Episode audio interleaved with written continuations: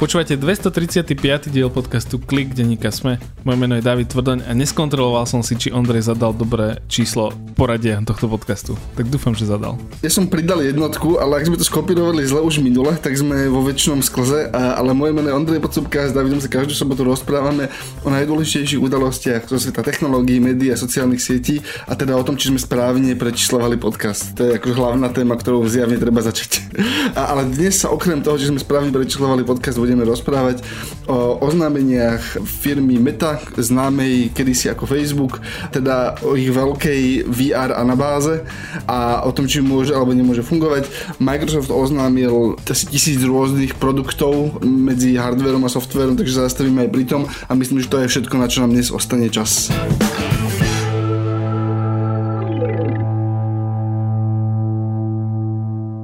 Podcast Klik podporuje technologická spoločnosť Hyperia. Hyperia je na trhu už takmer 10 rokov, počas ktorých vytvorila niekoľko online projektov, ktoré fungujú až v 40 krajinách sveta. Okrem dobre vykonanej práce sú však aj fanúšikmi podcastov, progresu, príjemného pracovného prostredia a uvoľnenej atmosféry. Odkazujú vám, cíťte sa v práci dobre. Nahliadnúť pod ich pokrievku môžete na hyperia.sk/Hyperia Live.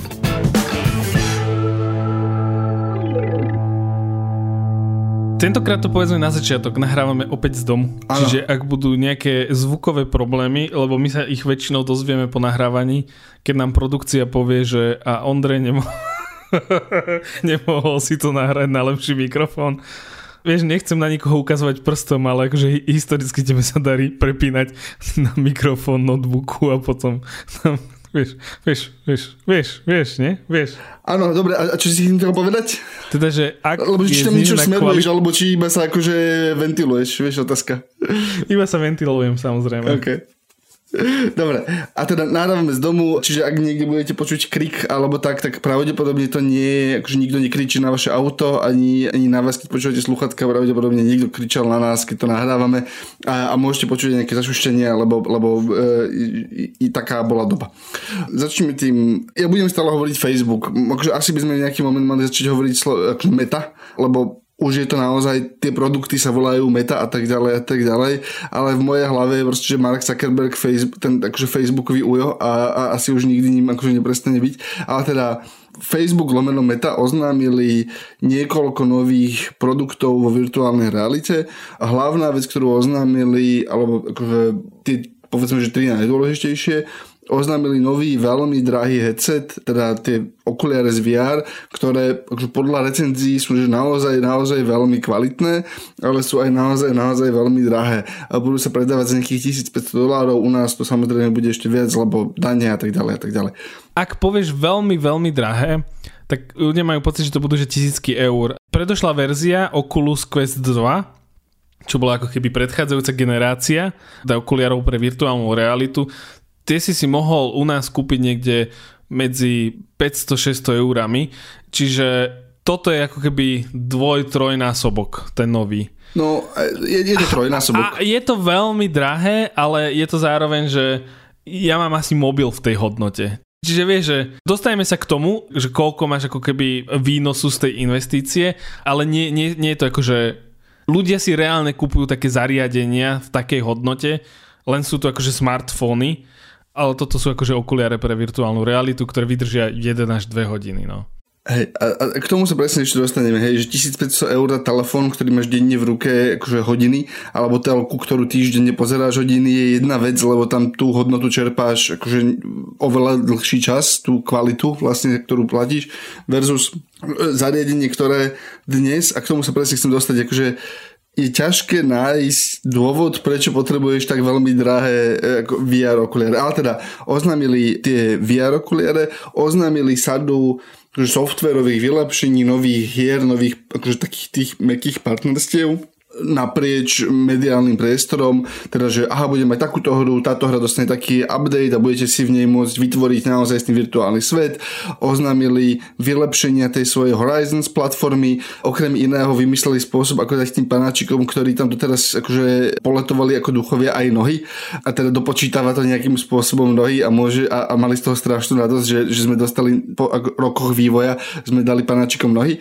A potom oznámili pomerne široké partnerstvo s Microsoftom, kedy Microsoft vlastne do toho ich virtuálneho prostredia preniesie, v princípe je to Teams, hej, že to, čo je teraz v Teamsoch, bude aj v tom novom prostredí. Oni tomu hovoria, že to je Microsoft 365 a niečo.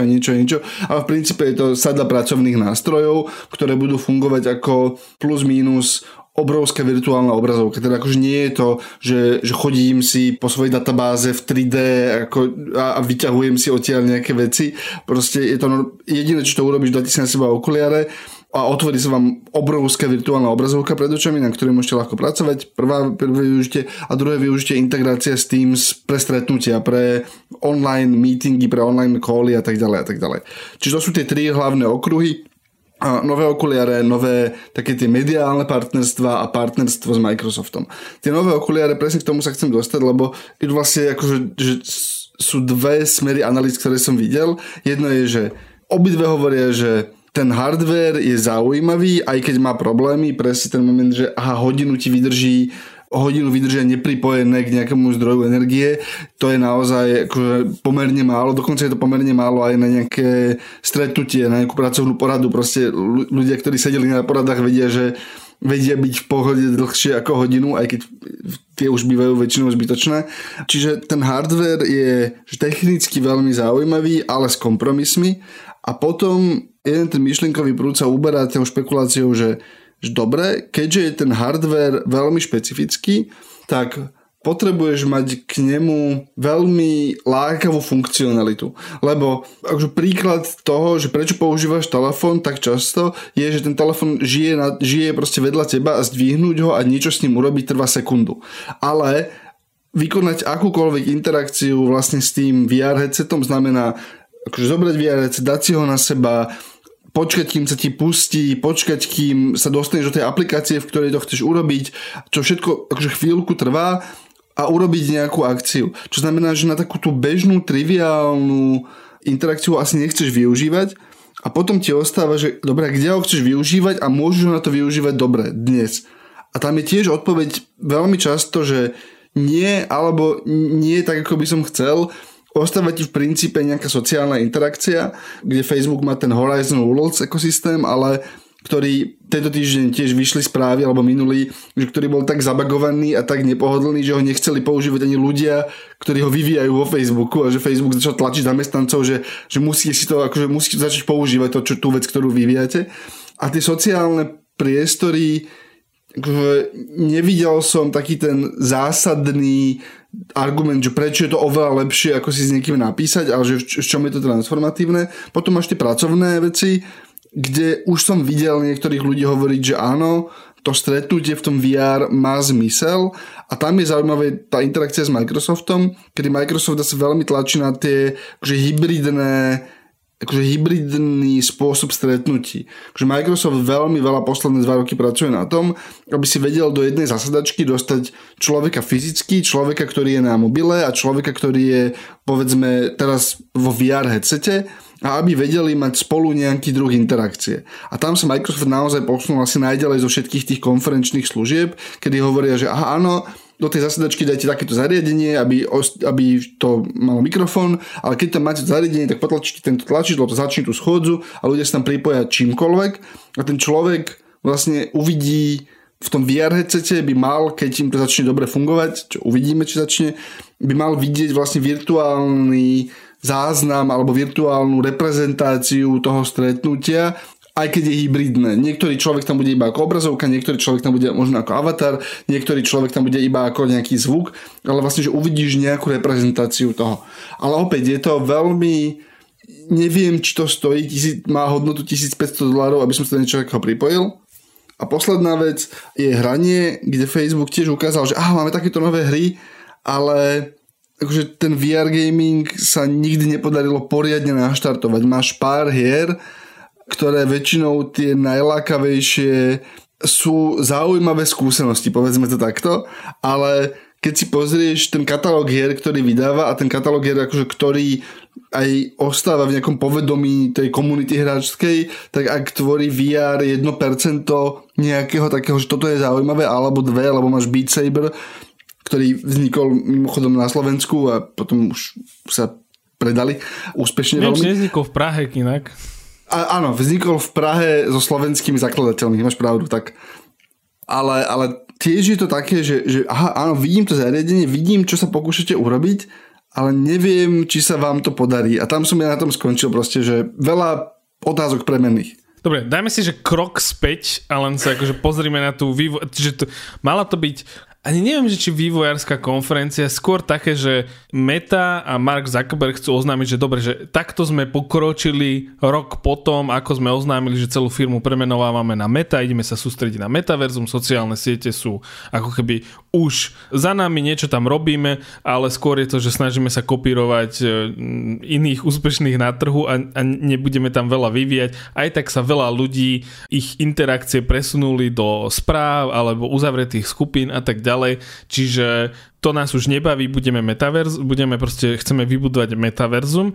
A teraz ako keby rok po a ukázali nejaké veci, pomerne sa z nich akože smiali, ale reálne sa naozaj stalo, že teraz majú firmy, napríklad, že viceprezidenta pre metaverzum. Že keď povieš, že si nejaká veľká technologická firma a nejaký manažer dostal funkciu, že má niečo robiť, akože sústrediť sa na vývoj pre metaverzum, respektíve virtuálnu alebo rozšírenú alebo zmiešanú realitu, tak už teraz ako keby rok po sa ti úplne nebudú smiať. By som povedal, že asi je možno aj vôbec.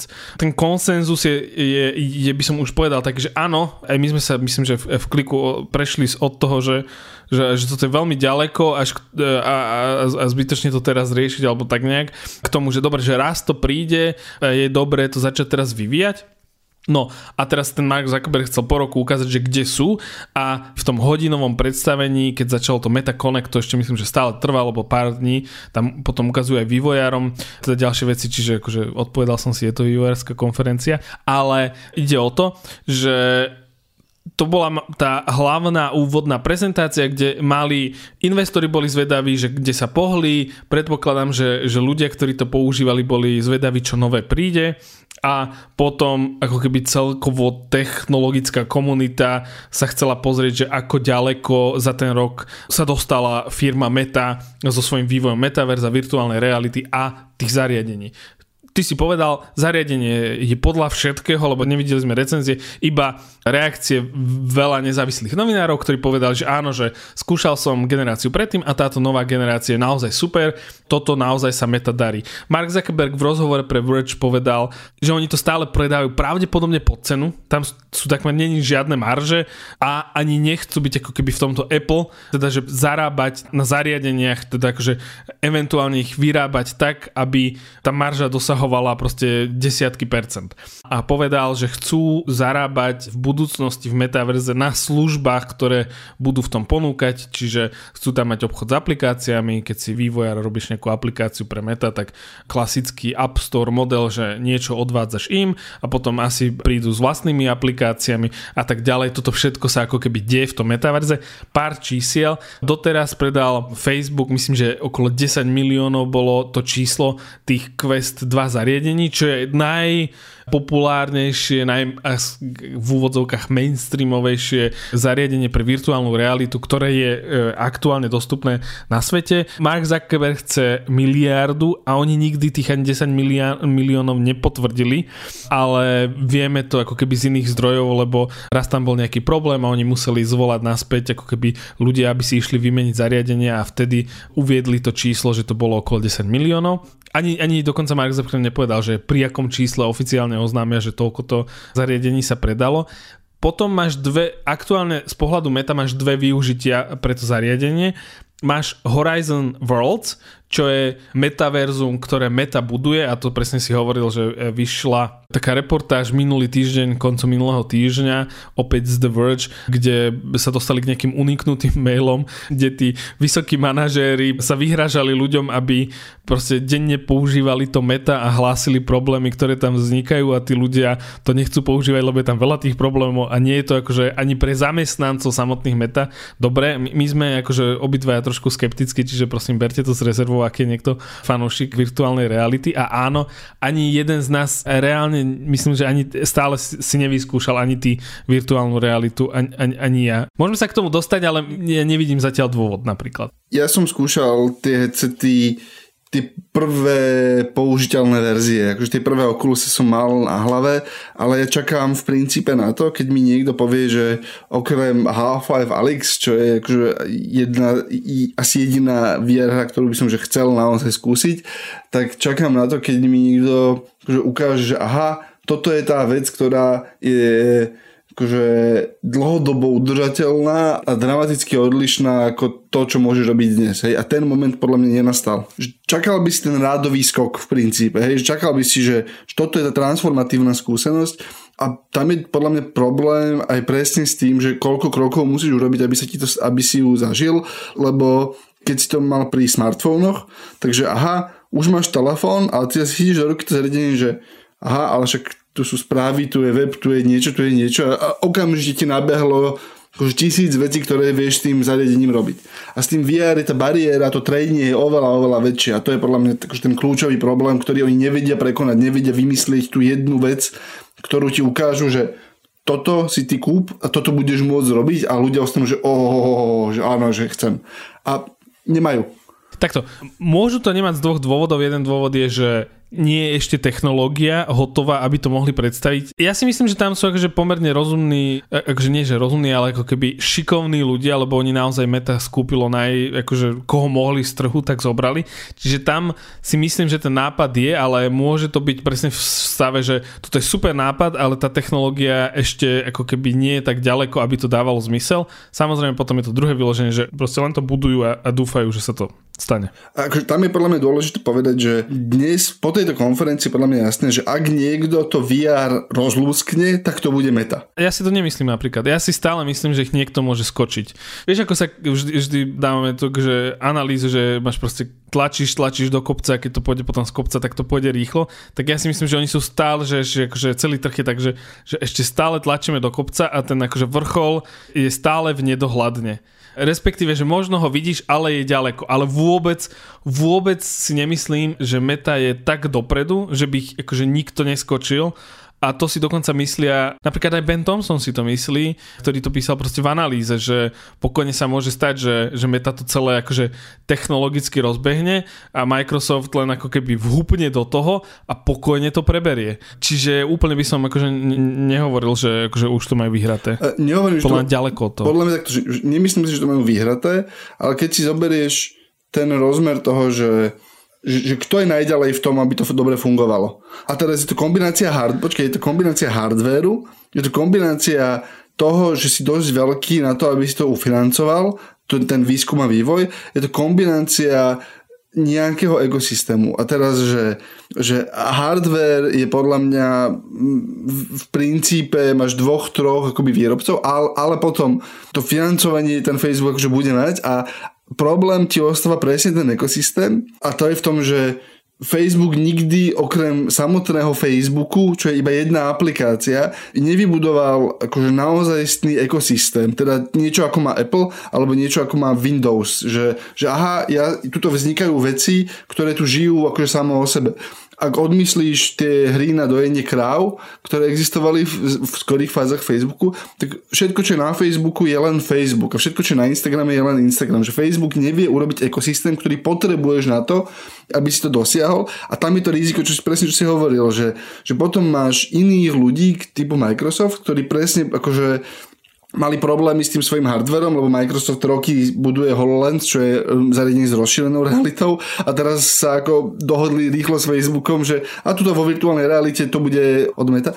A zase ten Microsoft vie, akože má podchytený ten ekosystém, najmä čo sa týka tých pracovných aplikácií, do tej miery, že sa naozaj môže stať to, že sa z Meta stane dodávač hardveru a nejakej akože základného operačného systému, ktorý bude každému ukradnutý, lebo reálne tie prepojenia žijú nie na úrovni operačného systému, ale na úrovni tej aplikačnej vrstvy. A potom zase ako budeš mať 2 roky budú spokojní, ak sa im to podarí vôbec nakopnúť a potom budú sa 10 rokov hádať o tom, že Meta začne robiť zle tej aplikačnej vrstve Microsoftu a akože hádzať poľa na podnohy, lebo bude chcieť, aby tí ľudia zišli na tú ich úroveň, kde sa dejú generujú tržby. Ale ja som len chcel to, že keď si zoberieš všetky firmy, ktoré sú nejakým spôsobom zapojené do VR a to, čo dnes vieš o tom, čo robia, tak ako balíček je dnes podľa mňa najďalej Meta, ak ten balíček berieš, že OK, máme naťuknutý ekosystém s Microsoftom, máme nejaký obsah a máme hardwareové zariadenie a máme dosť peniazy na to, aby sme to ťahali pár rokov. Nikto iný nemá podľa mňa takú kombináciu všetkého tohoto a zároveň ambíciu v tom ísť ďalej. Vieš, čo mi to pripomína? Mne aktuálny stav pripomína rok 1955, to bolo? 1955, keď sa Spojené štáty a Sovietsky zväz začali pretekať, že kto dobije vesmír. A Microsoft bol prvý, ktorý povedal, že metaverzum, Satya Nadella o tom začal hovoriť pred Markom Zuckerbergom. A potom ako keby Meta mi pripomína Sovietsky zväz, ktorý povedal, že aj my to ideme robiť, a potom predbehli ten Microsoft a potom ten Microsoft sa na nich pozeral, ale vieme, ako to dopadlo. Akože z vesmírneho amerického programu sa dostali prvý na mesiac a vďaka tomu, že vybudovali ten vesmírny program, tak malinká, neviem koľko to bolo, desiatok miliónov dolárov, sa im podarilo akože vyvinúť internet, čipy a proste akože celý priemysel, ktorý dnes akože posúva technologický svet dopredu. Čiže ja si myslím, že čo sa týka metaverza, tak sme v roku 1955 pri proste akože pretekoch vo vesmíre a nevieš.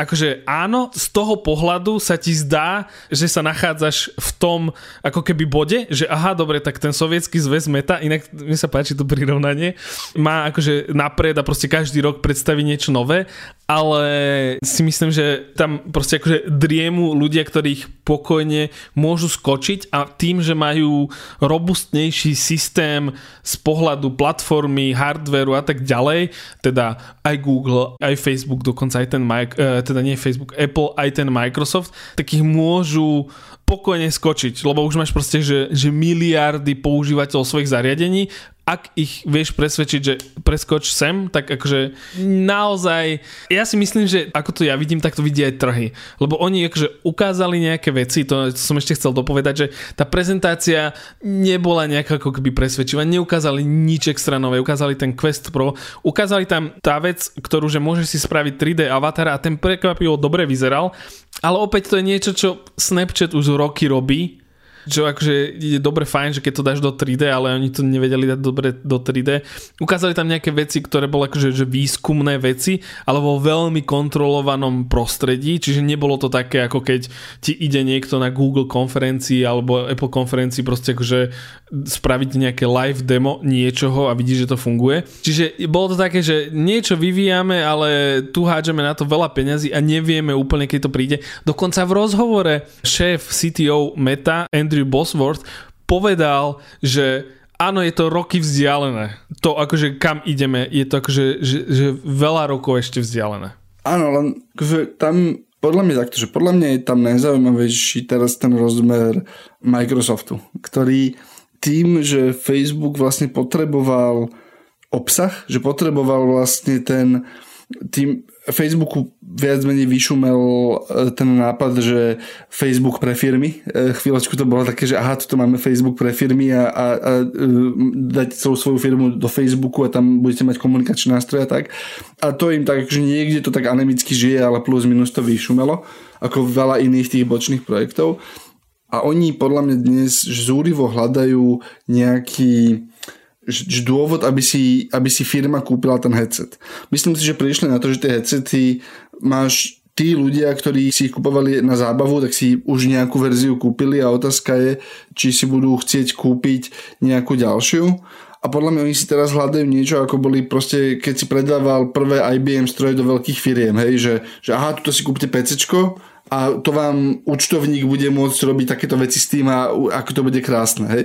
A myslím si, že tam niekde to proste akože bude musieť, že oni sa pokúšajú o niečo takéto, aby to mohli urobiť, musia mať Microsoft, ale ja som úplne spokojný s tým, že jasne, však vám to dáme, ale prosím, nech sa tí ľudia prihlásia Microsoft kontom. A že aha, A tí ľudia sa už prihlásili Microsoft kontom, no už nie sú v tento moment zákazníci Mety, už sú viac zákazníci Microsoftu a keď sa Meta jedného dňa nahnevá, nechá Facebook vyvinúť tú komplikovanú technológiu, stlačiť ceny, postaví ten akože hardware a môže to akoby, že aha, tuto máte Windows ARM platformu, na tejto beží, poznáte ju, tuto máte developer, devkida, akože iba to zmigrujte. Takže vieš, predsa vie tento scenár, ale je to všetko drahé. A proste, a inak, už sa o tom 15 minút rozprávame, alebo 20, ale najzaujímavejšia na tom vec je, že aj tak nikto presne nevie, na čo by to využil. Okrem trošku lepšej porady. A že či ti celé toto stojí za trošku lepšiu poradu, že prakticky asi nie. A podľa mňa oni musia akože v ďalšom roku alebo dvoch ukázať tú jednu vec, pre ktorú si to chceš kúpiť. A ak to nedokážu, tak proste im to vyšumí ako všetko ostatné. Poďme k Microsoftu. Microsoft mal svoje vlastne, že veľké, oni sú to oddelené technické konferencie. Jedna je, kedy ohlasujú tie nové fyzické produkty, teda laptopy, malé Surface tablety a nejaké ďalšie doplnky. A potom má, to ešte prebieha aj tá veľká ich vývojárska Ignite konferencia, kde ukazujú, a to je všetko od akože nové verzie cloudovej databázy, kde máš Satyu Nadellu, ktorý ti akože nadšene rozprával som, že aká je tá nová cloudová databáza lepšia ako tá stará cloudová databáza, čo pre ľudí, ktorí majú radi cloudové databázy, je úplne super. Pre bežného človeka je to ako od 3 vrstvy vzdialené od toho, čo používa, ale tam z toho vyplávalo niekoľko zaujímavých vecí. Máme taký ten klasický refresh tých laptopov, tých tabletov, ktoré sú ako vždy ako rýchlejšie, viac vydržia a tak ďalej, ale nič mimoriadne, je to na úrovni. Nebola to nuda trocha? Bola to nuda. Takže už to nie je, ako to bolo pred 3 rokmi, kedy ti ukazovali, že aha, tuto je skladací laptop a tuto je niečo, ale bolo to iba také akože, už to bolo presne ako všetko ostatné v tomto roku, že tuto je nová verzia tej starej veci, ktorú ste používali. Čo ale bolo podľa mňa zaujímavé, boli tie doplnkové zariadenia, ktoré ukázali. Napríklad ukázali taký malý repráčik, ktorý si zapojíš do pracovnej stanice, ktorý funguje zároveň ako Teams reproduktor, ako Teams komunikačná stanica, kde máš taký veľký červený. To bolo super inak. A presne, že malé zariadenie je relatívne dostupné a keby sa ťa spýtal, akože tvoj, keď si nejaký akože stredný manažer, ktorý proste na tých Teamsoch trávi polku dňa, a spýta sa ťa nejaký akože tvoj ajťák, že dobre, čo by ste akože, čo by si chcel tento rok, aby sme ti akože obnovili, tak mu presne povie, že túto vec potrebujem, lebo proste mi to ušetrí 1000 problémov, ktoré denne mám, aby som hľadal slúchadká a tak ďalej. Proste, že jednoduchá vec, ktorá je napichnutá na ten ekosystém, vyzerá to ako malý repráčik s tým, že hore je možnosť ako stlmiť, má v sebe zabudovaný mikrofón, aj reproduktor, hore si môžeš stlmiť ten mikrofón a zapojíš do toho vlastne celú pracovnú stanicu, jej zbytok, a je z toho jeden USB-C dongle, ktorý si zapichneš do laptopu a vlastne ti začne fungovať celá pracovná stanica, aj Teams s dobrým zvukom. Čo iné by si stredný manažer mohol prijať v dnešnej dobe. A vidíš, že oni dobudovajú ten ekosystém takýmito drobnosťami. Ja mám k tým akože hlavným veciam na teba ku každému jednu otázku, tak si to len prejdeme rýchlo, lebo čas sa kráti. Ukázali Surface Laptop 5 a tentokrát iba s Intel procesormi. A moja otázka, predtým si mohol vybrať, že či chceš AMD alebo Intel. A vyzerajú pekne, úplne sa akože stavím, že to budú dobré laptopy, úplne, že roky sú Dell XPS 13-ky, tie proste akože top laptopy, ktoré normálne, že na celom svete recenzenti hovoria, že toto je najlepší notebook, ak potrebuješ nie na hranie, ale na akože kancelárske používanie alebo na všeobecné používanie, tak akože toto je akože zlatý štandard. Tie Surface laptopy sa k tomu myslím, že každým rokom blížia a ja len čakám na ten rok, kedy ten Dell zosadia, ak sa to akože stane. Tento rok to pokojne môže byť, oni predstavili akože veľa zlepšení, čo sa týka akože presne tých vecí, ktoré by si chcel mať od laptopu, že lepšia kamera, presne tie funkcie, ktoré má tiež Apple, že proste akože tá hĺbka toho obrazu, že proste zameria na teba veľa strojového učenia, respektíve to, že ti akože vylepšuje obraz a tak ďalej, ale teda moja otázka je, že myslíš si, že Intel im dal veľmi veľa peňazí, aby išli len len do Intelu a proste je tam nejaká dohoda, alebo sú tie Intel Evo procesory naozaj také dobré, lebo oni hovoria, že proste akože v pohode to dá tých 18 hodín, čo tie MacBooky M1, a v nedávnom rozhovore sa chválil Pat Gelsinger, CEO Intelu, že áno, že tie naše procesory sú rovnako dobré, tie nové, rovnako dobré ako M1 od Apple a dokonca lepšie. Áno, musím si počkať na recenzie, ale čo si myslíš? Inštinktívne si myslím, že oni majú nejakú dohodu a dostali zľavu. Normálne si myslím, že to je tak jednoduché, že dajte mi iba toto, my vám dáme zľavu. Ty ako používateľ z toho nemusíš byť úplne nešťastný, tie 12-ky, aspoň podľa tých akože benchmarkov a podľa spotreby a tak ďalej, dorovnávajú, akože, že Intel začal dobiehať konkurenciu. V princípe môžeme veľmi zjednodušne povedať, že Intel dobehol konkurenciu alebo dobieha konkurenciu, kedy oni mali vážne problémy byť konkurencieschopní, čo sa týka výkonu alebo výkonu za watt alebo podobné, akože že rôzne ukazovatele pre rôzne kategórie. Tak tá nová generácia je už taká ako dobre konkurencieschopná, v niektorých parametroch samozrejme lepšie, v niektorých horšie. Zároveň to AMD robí dobrú tú spojenú architektúru, tým, že oni vyrábajú tie grafické čipy, tak vlastne keď akože použiješ obidva tie komponenty a oni do tých laptopov nedávajú tie grafické čipy, ale AMD proste zrecykloval časť tej technológie do tých svojich chipsetov, čiže asi by si vedel od AMD dostať lacnejšie zariadenie alebo lacnejší čip s rovnako dobrým výkonom tam, kde to je naozaj dôležité, a byť trochu lacnejší, ale tá produktovrada nikdy nebola o cene. Akože tam to vždy boli drahé zariadenia, ktoré mali končiť vo firmách, a tým pádom je to asi, im je to asi jedno, že aha, skresujeme z toho $50, alebo si poistíme nejaký dobrý vzťah s Intelom a skresujeme z toho iba $25, si vybrali iba tých 25 a nechajú ti zaplatiť ten zbytok a sú spokojní. Ale je dobre vidieť, že tam sa zjavne deje nejaký druh konkurenčného boja, aj keď teda teraz to vyústil v obmedzený výber, paradoxne. Ale hej, myslím si, že tam je normálne dohoda. Typoval by som, že to je zľava, že dostanete ich buď skôr, alebo so zľavou. Podľa mňa ešte stále Intel vie teraz mať bernú mincu, že aha, nie, my vám ich dodáme ako prvým, lebo ako ešte... Pamätáš, ako sme sa celý minulý rok alebo vlastne tento bavili o čipovej kríze a ako takmer zmizla? Takže ona nezmizla, ona stále v nejakej podobe trvá, akurát tie najhoršie prejavy sú akože zažehnané, ale stále existuje akože nejaké poradie krmenia sa, aby som to tak povedal, aj možno, že dokonca to bolo toto, hej. Ale veľmi špekulujeme, akože ani som nevidel tej špekulácie, to som si plus minus vymyslel, čo som práve povedal. Dobre, druhá otázka. Surface Pro 9, to sú tie niečo medzi tabletom a laptopmi, tá úplne prvá generácia. Keď som si čítal titulky, tak akože do titulkov sa dostalo, že majú pekné nové farby. A to ti vlastne hovorí, že tam úplne k nejakému vývoju nedošlo. Respektíve by som povedal, že asi k žiadnemu. Ale v žiadnej veľkej hardwarovej kategórii nedošlo k žiadnemu vývoju. Vieš, že iPhone má nový snímač a tiež jednu novú farbu. Pixel Samsungy sú také, ako boli pred rokom, len lepšie. Vieš, že celé je to zaspané, povedzme. Čiže nečakal by som od tých produktových rád nejakú revolúciu, a oni urobia to, čo urobia vždy. Že nový procesor, lepší obrazovka, lepší kontakt s perom, tichšie, nejaké. Ale už od 9. generácie niečoho je podľa mňa ťažké čakať, že revolučné skoky. Hlavne s tým hardverom, ktorý, ak to skladaš z hardveru, ktorý je na trhu. To sa nedie ani pri tabletoch, od Apple napríklad. Tam presne vidíš, že tam väčšina tých posledné roky, tých oznámení sa týka jasná lepšia kamera, výdrž baterky a tak ďalej, lepší displej, ale potom veľa sa deje ohľadom softvéru, a k tomu by sme sa mohli dostať aj k tým softvérovým novinkám, ktoré Microsoft oznámil, lebo sú niektoré sú z kategórie, že toto dali na Google, a niektoré sú z kategórie, že OK, toto je fakt veľmi zaujímavé. Ktorými chceš začať? Ja by som začal tými zaujímavými. Dobre, ja tými druhými, ale dobre, tak poď. A mne sa z tých zaujímavých vecí, takto, jediná naozaj, že zaujímavá vec sa mi zdalo to, že Microsoft je vlastne prvá firma, ktorá začne komerčne akože integrovať tie umelé inteligencie vytvárajúce obrazy.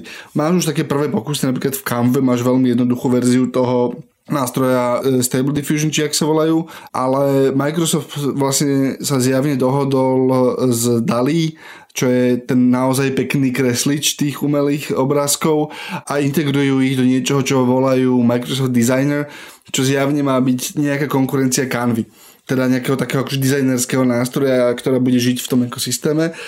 Mňa na tom prekvapilo, že to stalo rýchlejšie, ako som čakal. Vieš, že keď sme si o tom dali, sme sa rozprávali, ak nie tento rok, proste, že aha, aké veci to dokáže, a na konci roka to budeš mať integrované v komerčnom nástroji, akože pomerne hlboko, čiže že tá transformácia toho prichádza, že veľmi, veľmi rýchlo. A je zaujímavé, veľmi ma zaujímalo, že ako to technicky funguje, že či si Microsoft reálne kupuje tú výpočtovú kapacitu, alebo či vlastne beží ten DALL-E už na ich železe, ako na ich infraštruktúre, a akoby majú iba normálne, keď niekto raz napíše... Ja by som si povedal, že to druhé, že nebudú outsourcovať, však predsa majú akože vlastný cloud, oni to od nich zoberú a vieš, prečo by im... Budú si to len ako keby prenajímať a možno ani nebudú musieť za to platiť, lebo Microsoft má už roky spoluprácu s OpenAI, kde berú už vlastne GPT-3, čo bol ten... tá umelá inteligencia, ktorá ti proste tvorí text na základe toho, že niečo zadáš, tak vlastne Microsoft už mal, že to zobral, dal to do nejakých programovacích jazykov a presne, že ty si zadáš nejakých pár riadkov kódu a on ti to dokončí. Čiže tam tá spolupráca beží už niekoľko rokov, čiže ja si myslím, že to bude určite nejak, že obojstranne prospešné. Zaujalo ma napríklad, že Microsoft sa dohodol s Apple, teda, že budeš mať iCloud fotky na Windowse, rovnako Apple TV, Apple Music prídu ako aplikácie na Windows, a tam presne akože vidíš, že jasné, že Microsoft robí to, čo hovoril, že sa akože otvára, a zároveň ten trh a vlastne to, že ako sa mení ten business model Apple, tak ich to tiež núti, že aha, dobre, keby sme mali Apple TV len akože u seba, tak nemáme toľko používateľov, že potrebujeme byť všade aj s tou hudbou a tak ďalej. Tam presne vidíš, že Apple... Toto je nevyhnutný výsledok toho, že sa ti Apple transformuje na firmu, ktorá ponúka služby, a ty vlastne tou službou musíš nasledovať toho zákazníka tam, kde je a chce byť, a ten prienik toho, že mám iPhone, ale moja práca beží na Windows mašinách, je v Amerike obrovský, proste, že ja som proste nejaký človek, ktorý pracuje s dokumentami v kancelárii a nie som kreatívec, kreatívci majú MacBooky, ale ak nie som kreatívec, ale tabulkár, tak tabulkári stále majú Windowsy, a presne aj tí tabulkári si chcú pozrieť tie fotky akože u seba, čiže tam to je jednoznačný efekt toho, že ten Apple musí púšťať vlastne z toho svojho sila tej služby, lebo musí nasledovať tých používateľov presne, aby ich s väčšou mierou odchytil. Čiže tam... Zaujímavé ešte bolo Microsoft Designer, čo je už aj teraz dostupné na designer.microsoft.com ako zadarmo verzia, len ako keby webová verzia, chcú z toho spraviť aplikáciu, samozrejme pridať to do Microsoft, respektíve Office 365. Kedy premenovali Office 365 na Microsoft 365? To mi trochu ušlo. To je z tej kategórie tých Google oznamov? To sa teraz stalo, alebo predtým? To je z kategórie tých Google oznamov, áno, to je presne z kategórie Google oznamov. Dobre, tak k tomu sa ešte dostaneme, len som si teraz nebol istý.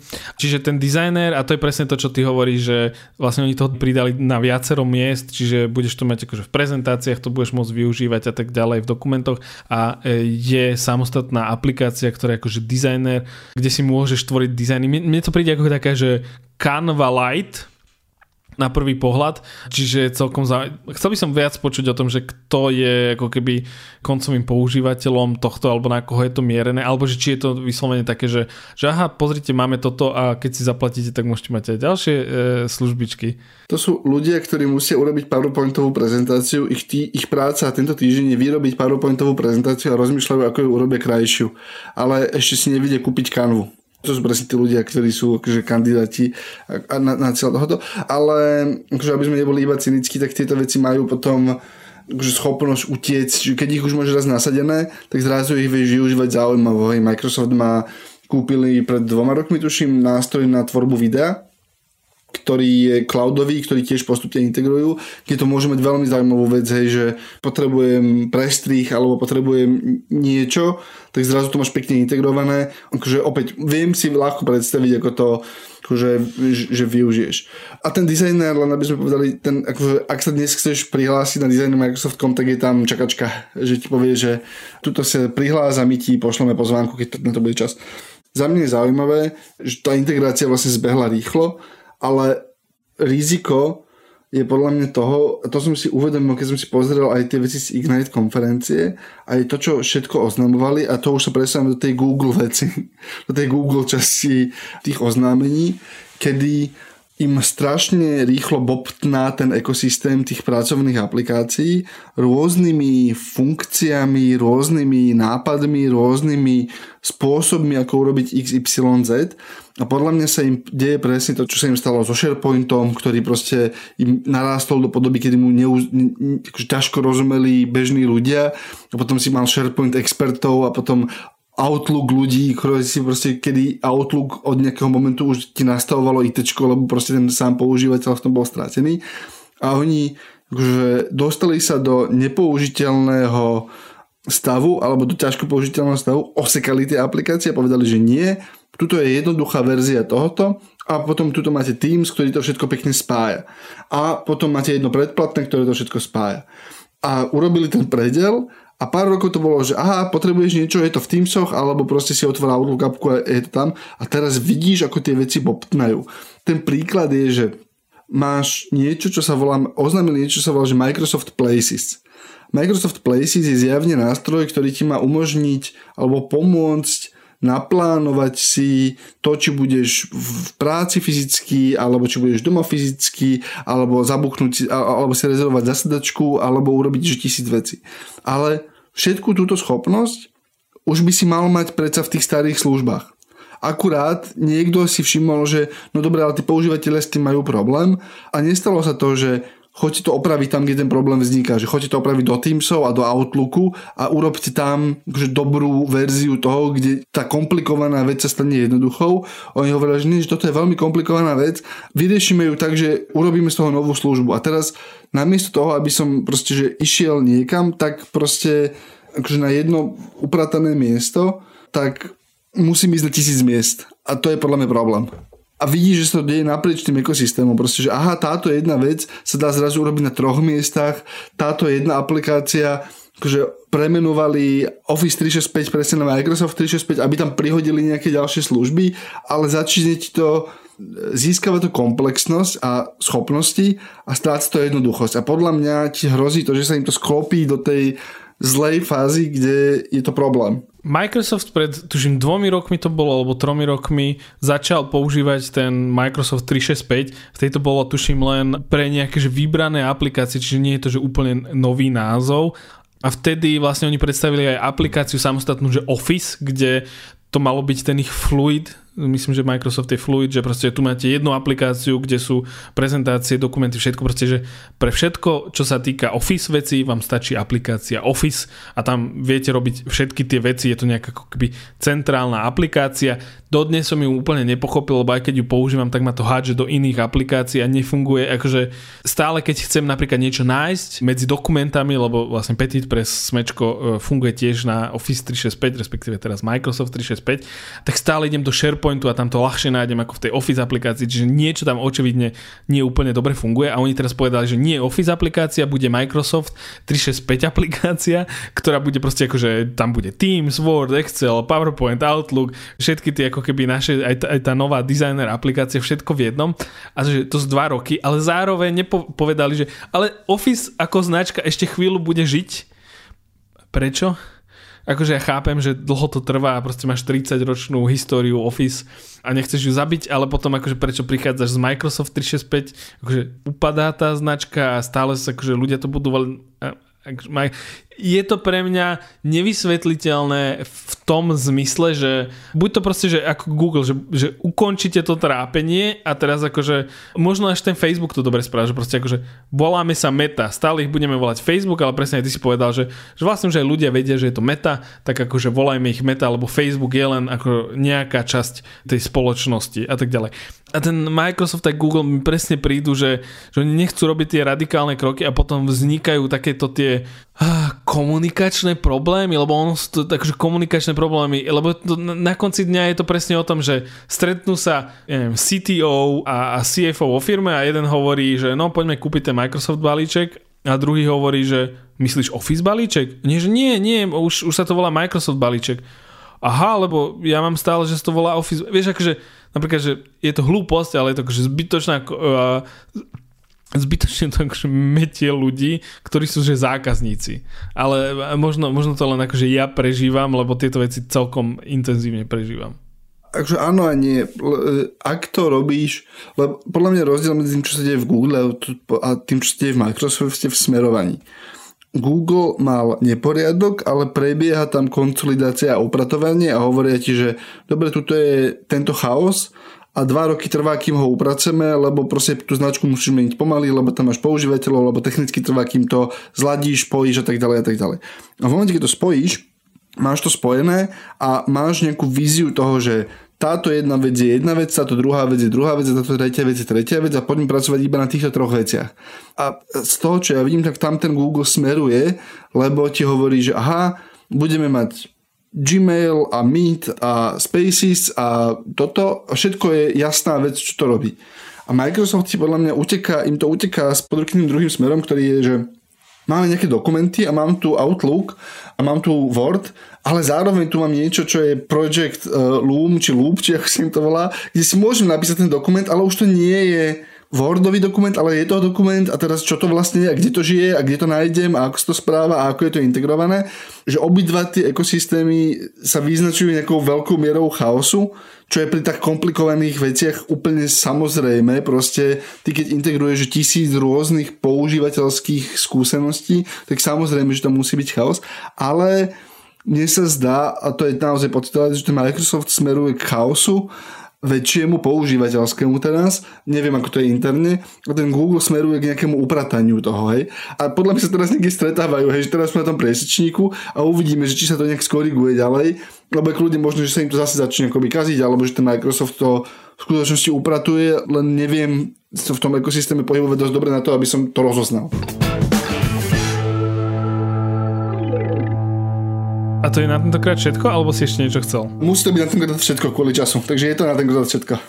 Podcast Klik vychádza každý týždeň v sobotu a prihlásiť sa na jeho odoberanie môžete vo svojej podcastovej mobilnej aplikácii na Apple podcastoch, Spotify, Google podcastoch alebo v Ondrovej obľúbenej aplikácii Pocket Casts, ktorú by mali používať všetci poslucháči Kliku. Dobre som to povedal, Ondrej? Dobre si to povedal. Všetky diely, ako aj odkazy na témy, o ktorých hovoríme, nájdete klasicky na sme.sk/klik. Môžete odoberať samozrejme Klik newsletter, ktorý má aktuálne myslím, že okolo 4000 odberateľov a budeme radi, ak sa dostaneme 8 000 a preskočíme kolegyňu z okoha. Ale nie len preto, mali by ste ho odoberať preto, lebo je to dobrý zdroj informácií a je to Klik plus, ako sme to hovorili, že je to Klik plus newsletter, alebo premium, extra, ultra? Určite Klik plus newsletter. Ja som ti chcel skočiť do reči, ale tým, že nahrávame na diaľku, tak sa mi to nepodarilo. Ja som sa chcel spýtať, že či tých 4000 není málo, Antone Pavloviči. Ľudia znali, pochopia ten vtip. Dobre. Okrem Klik newslettera môžete odobrať herný newsletter na hernyupdate.sk, ak chcete newsletter s prehľadom, čo sa bude deť cez týždeň, alebo technologicko-mediálno audio newsletter, tak tie nájdete na davidtvrdoň.com. Ak sa vám podcast páči, ohodnoťte ho vo svojej mobilnej podcastovej aplikácii. Na Spotify, Apple podcastoch berieme 5 a viac hviezdičiek. Môžete prijať do podcastového klubu Sme na Facebooku, alebo nám napíšte e-mail na klik@sme.sk, alebo sa pridajte na náš Discord. Pozvánku nájdete v popisu podcastu aj v newsletteri. Chodí aj tam, aj tam. Na tvorbe podcastu Klik sa podielal aj Marek Franko. Moje meno je Ondrej Podstupka. Ja som Dávid Tvrdoň. Ďakujeme. Ďakujem. Podcast Klik podporuje technologická spoločnosť Hyperia. Hyperia je na trhu už takmer 10 rokov, počas ktorých vytvorila niekoľko online projektov, ktoré fungujú až v 40 krajinách sveta. Okrem dobre vykonanej práce sú však aj fanúšikmi podcastov, progresu, príjemného pracovného prostredia a uvoľnenej atmosféry. Odkazujú vám, cíťte sa v práci dobre. Nahliadnuť pod ich pokrievku môžete na hyperia.sk/Hyperia Live.